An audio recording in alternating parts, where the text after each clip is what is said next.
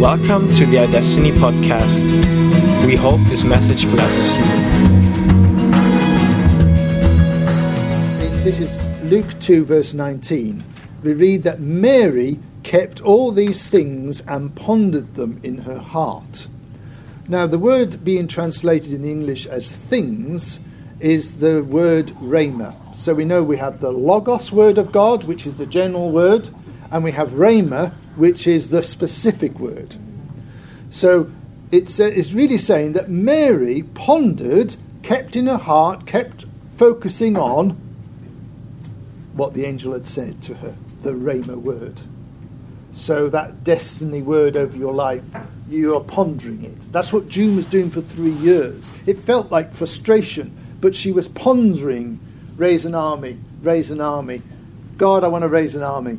What does that look like? Show me, show me. I'm, so she's pondering the word, the Rhema word that contains within it the ability to do what God wants to do raise an army. Beautiful. Okay?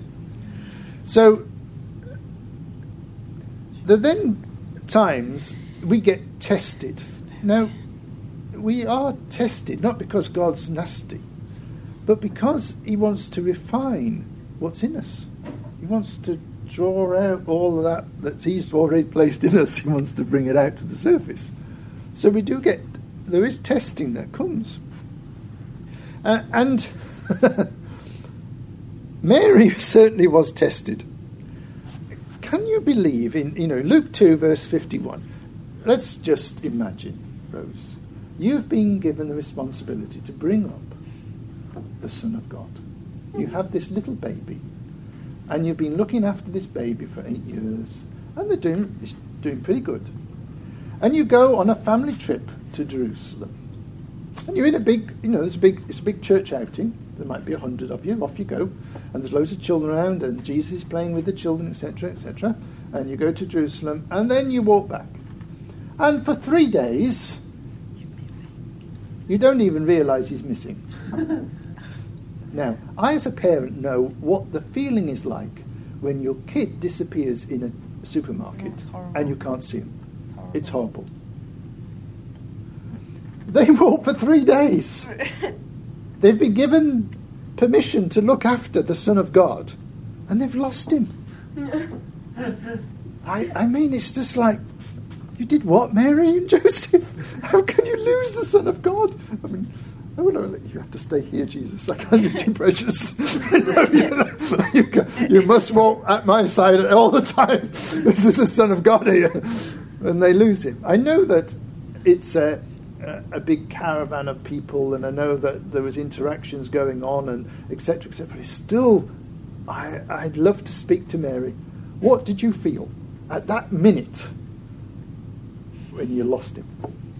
Ugh, Oh, you feel sick. you'd feel sick, wouldn't you? Oh, But in Luke 2, verse 51, when Mary had lost the Son of God, it says that she pondered these things in her heart, doing the same thing again.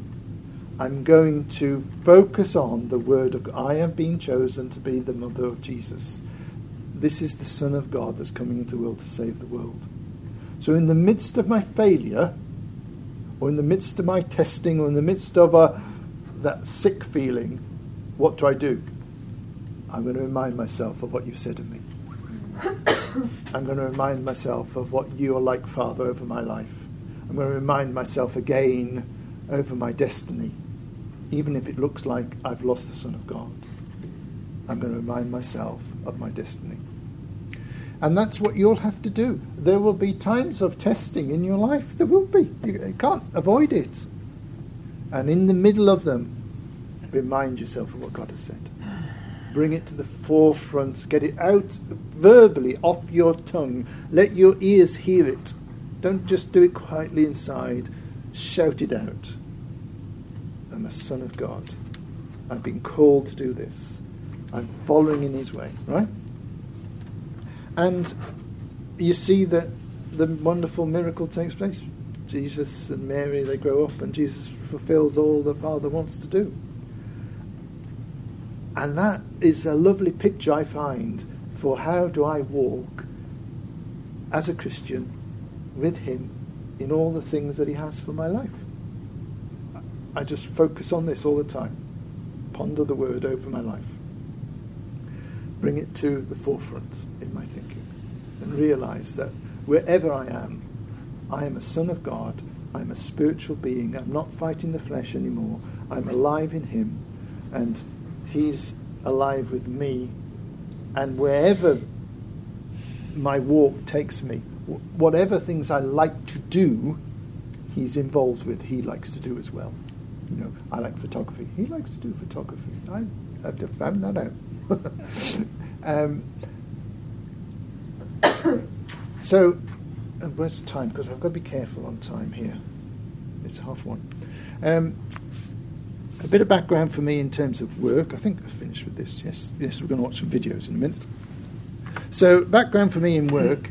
Um, before I was a Christian, um, I wanted to be a draftsman. A draftsman is the sort of guy that draws those technical drawings. Uh, that's what I wanted to do. Um, 16, out of school with no qualifications, got a job as an office junior, learning how to do those technical drawings. Um, I never realised at that point that I was dyslexic. Struggled a lot with reading or anything like that. It Was just like no go. In fact, I wasn't particularly good at being a draftsman. I was pretty good at making tea and coffee, going doing the post, and buying cigars for my boss. I was pretty good at doing them.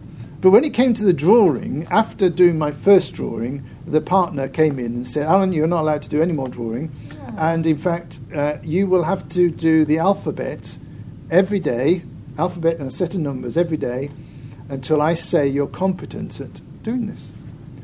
Now, to be honest at that time, back in the 70s, when you did technical drawings, they were a piece of a work of art. They're very individualistic. You know, your writing had to be like copper plate writing. The drawings, of course, were technical, but it look, had to look something special. So I learnt to write my ABC and numbers, and I did it every every day, working while making tea and coffee and things like that. Fortunately, um, I did all right. And then I had this. I remember going past the university in Birmingham, saying, "One day I'll be in that university," because I decided I wanted to be a civil engineer. The civil engineer sat like that, very relaxed. The structural engineer was like this. Oh. I thought, I don't want to be him. I'd like to be him. Oh, so, and the civil engineer. Good way of choosing. Good way of choosing, yeah. The civil engineer uh, liked cigars, and I used to have to go and buy cigars. And so I decided that's thanks very much. That's what I was going to do. Thought that was a cigar. um, so you remember I told you I had no qualifications. Well, I had what was called CSEs. Um, you had to get a grade one CSE to get the lowest of an O level, which is equivalent to our GCSEs now. And so I got, I did get CSEs, but none of them were grade one, so none of them were O levels. Um, I did do maths O level, and I got that, so that was good. Um, but I saw this university, and I'm going to be there to be a civil engineer. Nobody in my family had ever been to university. Nobody in my school had ever been to university. And here was I, had no qualifications, and I'm saying I'm going to go to university. Now, I've learnt something about declaration. There I wasn't a Christian, and I was declaring what I was going to do. And I was just getting it out of my mouth. And it's incredible that it, when you come to be a Christian, you discover that that's what God asks you to do speak those things that are not as if they are. Um, so I'm doing City and Guilds and then ordinary national certificate. And for one year, Manchester University and Aston University opened up the, um, you know, you could go to university from uh, to do civil engineering if you had distinctions in ordinary national certificate. I got distinctions in ordinary national certificate, which was quite amazing. Um, and I started at Manchester University. Uh, now, they took me on because I'd done three years within the engineering community. Therefore, I was quite competent at things like surveying, things like drawing, um, structural, some minor structural design. So they took that on board as well as my own. And I started. First term, got saved, became a Christian. Um, went through university. Uh, hard going, I must admit. It was, uh, you know, you see the hand of God every time. But I never knew I was dyslexic until I'd finished university and saw somebody's, a young lad's notebook and thought, that's exactly how I write, even now as an adult. I write like that, and I can't spell and I can't read. There must be something wrong with me. Got tested and I was dyslexic. Um, but, so that's just by the by. But I then get a job working in the Northwest here as a civil engineer. Right. God is with me. I feel this is what God's always been asking me to do. I not in my early days, my aspiration was to be full time for church. I thought that was the job to have. I didn't recognize that the job that I was doing was on the same level. I didn't realize that it was full time for God. I thought it was secular mm. and I was spiritual somewhere else when I was at church. I never realized that I was spiritual everywhere. It took four and a half years of working for church, feeling rather a failure at it at the end, and going back to my old job as a civil engineer to start to learn that that actually I was full time for Jesus there. Now, actually, in the years leading up before I went um, full time with church, I'd seen people get saved. I'd started some sort of Christian community in, in work, etc. But when I went back afterwards, I started to believe, as I've been teaching you, that God is involved in every part of my life. That means work as well. I can see His favour on my life in work. I can see the same mechanisms that happen for words and knowledge happen in work in business meetings, don't know the answer. Who has all wisdom? He does. Oh, I can bring heaven to earth in complicated uh, negotiations with contractors to see his wisdom come into that meeting. I can, you know, problematic employees who are causing you a headache. Who knows how to deal with that? He does. I can bring that revelation to help them. Jobs, you know, whenever you're in a. fortunately, I worked in um, a company that my career progression could be within that company. I didn't have to leave and go somewhere else. But surely, heaven coming to earth, he has the decisions. You know, he's involved in everything I'm doing. Therefore, he, needs to be involved in all my desires for promotion, which is a reasonable thing to have.